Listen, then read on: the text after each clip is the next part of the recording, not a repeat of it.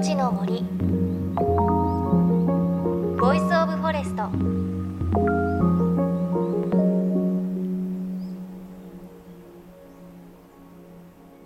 おはようございます。高橋万里恵です。JFN38 局を結んでお送りします。命の森 Voice of Forest。さあ1月も間もなく終わりますね。ついこの前までお正月だと思っていたのに早いですよね。で1月最後の週末は各地の神社やお寺の参道で1年で最初の縁日が行われることが多いようです。28日が初不動ということなんですね。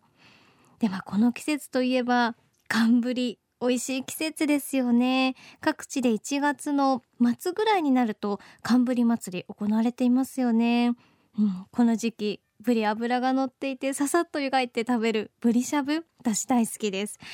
あの冬は早くねちょっと終わって春待ち遠しいななんて思うんですけれどこういった旬のものはまだまだ楽しみたいですね。さてこの番組は東日本大震災で発生した震災瓦礫を生かして津波から命を守る防潮林を作ろうという取り組み森の頂上プロジェクトの活動を追いかけています。東京 FM と JFN 全局はこのプロジェクトに賛同しメディアパートナーとしてサポートしています。そして今週は先週に引き続き森の頂上プロジェクトのメンバーのお一人東京大学教授で日本文学者のロバート・キャンベルさんのインタビューをお送りします。ニューヨーク出身で日本文学はもちろん欧米の文学にもとても詳しいキャンベルさん。今日は森と文学というテーマでお話をお伺いします。海外の小説に登場する森や自然について興味深いお話が聞けそうです。キャンベルさん改めて今日もよろしくお願いします。おはようございます。今日もよろしくどうぞ。お願いします。さあロバート・キャンベルさんといえば文学がご専門です。で森と文学という切り口で今日は文学の世界に登場する森あと過去の有名な作家たちはどんな風に森を見つめ表現してきたのかということそんなことを今日は伺っていきたいと思います。はいぜひあの話をしていきたいと。でまずは海外の場合なんですがそのキャンベルさんの生まれ育ったアメリカ過去の文学にはどんなこう森というものが出てくるんでしょうか、うん、そうですね。えっとこれすごくこうたくさんの森がですねあの欧米の文学に登場するしあるいはストーリー人間のこの営みをこうなんて言うんでしょうこの支えるまあ、海と森というのは必ず古いほど文学の中に文学がですねこの古代になればなるほどすごく重要な大きなあの役割を果たしているような気はするんですね。でまあ中世、まあ、ルネサンスぐらいあたりから見ていきますと2種類大きく分けて森の性格っていうのはこう2つのこの側面があるような気はするんですね。はい、一つは人々がま、えー、っすぐに進むべき道っていうものがあってでその森に入っていく迷い込んでいくあ方角がこう分からなくなるさまよう森としてこれ特にあのキリスト教のその文学に多いと思うんですけれども、はい、とてもこう、えー、光に満ちた都会光というのはやっぱりこう天にこの通じるものとしてこう考えられるわけですけれどもその反対として迷いや悩みあるいは罪というものにこのそのままこのつながるこの影の深いところとして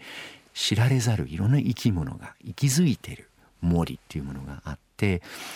やっぱりそこがこう一つこう道をこう踏み外す怖い場所として森っていうのがあるんですね。もともとキリスト教が普及する前は多神教ですよね。このヨーロッパも日本と同じように。で森にいろんな性があってそれがすごくこう、まあ、命をあの見守ったりいたずらをしたりする神々がいたわけですけどキリスト教がそれを一つ一つそれをまあ抑制していく、はい、かき消していくっていうようなこの効果といいますかプログラムがあったわけですね。でそれをこうやっていくうちにこう森というものがそういういろんなこの不気味なあの生き物たちが生きるっていうそれが一つですね。えー、でもう一つは森のそういうこうこう深い影があるということは社会の中でこううまく適応できない人々社会世間に背を向けて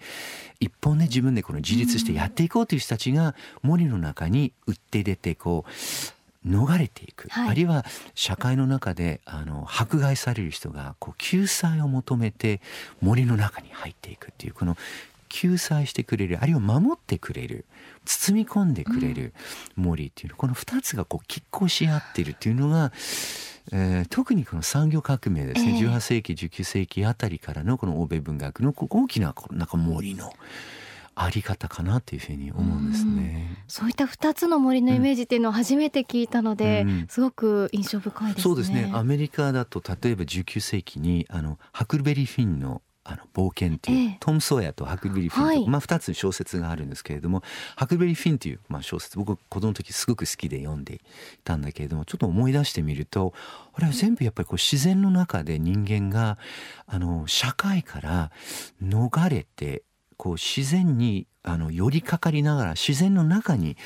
こう自然を頼りにしながらこの迫害からな逃れる、ハクルベリーっていうこの若い男の、えー主人公が逃れないといけないはい。立場になるんですね。ミシシッピ川があの流れていてその川の中に中州があるんですね、そこは全誰も住んでなくてハックがそこにこの渡っていてもうほとんどこうジャングルのようなところですけれどもそこに、えー脱走した奴隷のジムと一緒にこの2人大人1人子供1人とい一緒にそこでこう暮らすんですね。はいですごくなんか原始的なすごく美しい自然ですけれども大雨が降れば川が暴れ洪水をし、多くの人々がまあその災害の犠牲になったり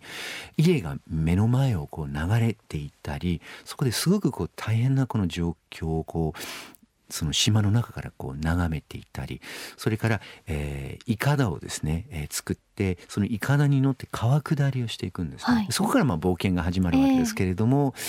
時々こう上陸をして人々にこうなんかこうも揉まれていろんなこと、そこでこう冒険が起きてで命からがらに逃れてまたイカダに乗ってこの川からこうまた迎えられて、えー生きていくっていうこの人間のその生きづらい社会、えーの中をこうスレスレこう生きていてでいつもこの自然に帰るっていうあの非常になんか美しうん。いでもやっぱり自然っていうのは有限のものであってとにかく川にこうへばりついてしがみついて生きようとしているこの物語なんですね。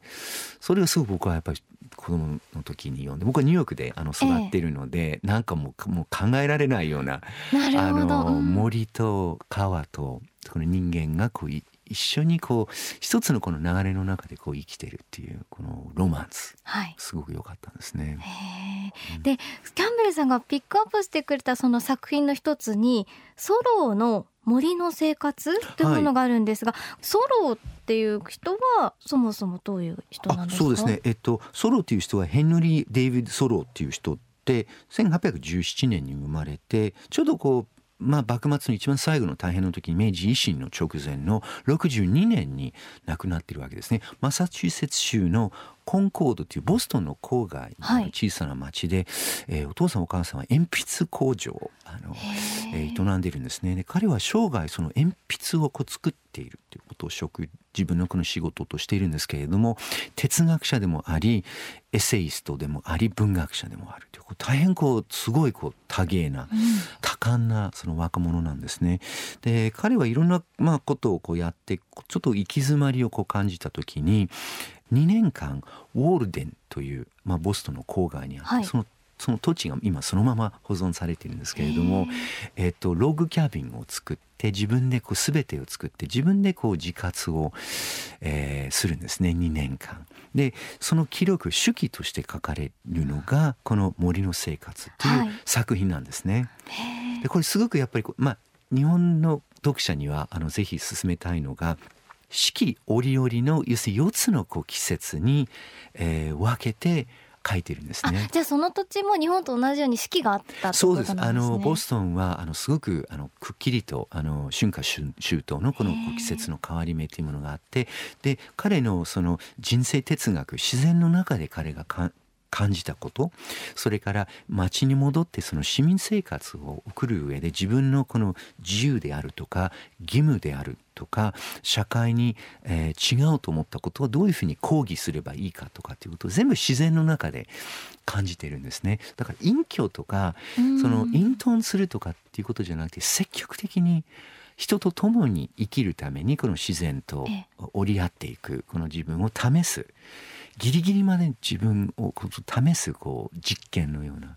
そういう経験だったかなというふうに思います。なかなか私たちはできないんですよね。そうです。ねで今お話聞いているとあの日本版のちょっとじ時代は全然違うんですけど、はい。こう倉本壮さんの「北の国から」あ,、はい。あいうイメージもちょっと当てはまるかな、ね自然の中で積極的に生活をしていく。あの読み直してて3年ぐらい前に初めて日本語訳で、あの読んだんですけどすごく良かったんですけれどもやっぱりあのボストンの郊外のウォルデンとなんか富良野が なんか重なったような感じがして僕もあの倉本さんのあの作品をあのあ面白いなとええちょっと思ったりもしました。そうですね。確かに、はい、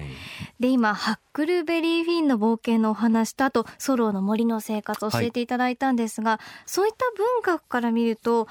アメリカ人っていうのは森をそのシェルターのような意味として捉えているんですかね？そうですよ。ねあのなんか迷ってこうなんかこう悪の道にこう落ちていくっていうイメージよりも、えー社会の中でこう適応できない人何かこう不正義であったりあるいはこう生まれ持ったこう特徴のためにあるいはその時代の例えば奴隷であったり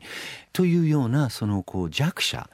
を受け入れてあの育ててくれるあるいはその迫害から守ってくれる見えなくさせてくれる。うん。ものとして。だからアメリカ文学に限らずアメリカ文化そのものはやっぱりこう個人とか個っていうものが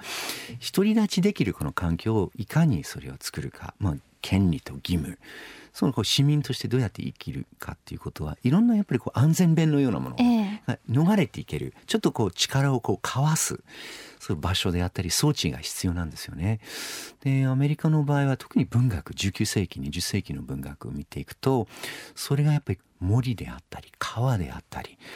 西部っていうこの未開拓の例えば農場であったり牧場であったりそういうこうなんかこう人間を育み守ってくれる。今高橋さんがおっしゃったようにこうシェルターのような性格がどちらかというとアメリカ文学の森のあり方だと思います。なるほど。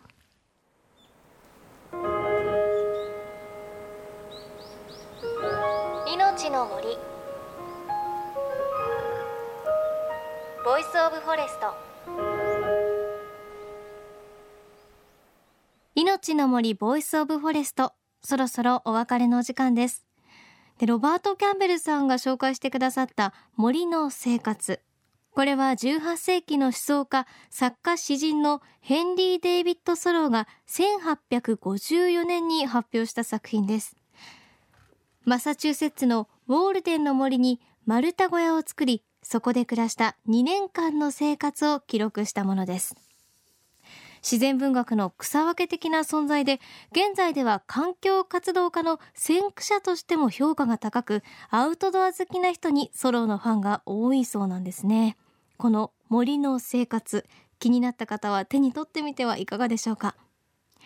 さあ番組では森の頂上プロジェクトへの質問やご意見あなたの森の記憶などもお待ちしています。メッセージは番組ウェブサイトから。命の森 Voice of Forest のサイトにアクセスしてください。命の森 Voice of Forest お相手は高橋まりえでした。ハックルベリーフィンの冒険読んでみようかな。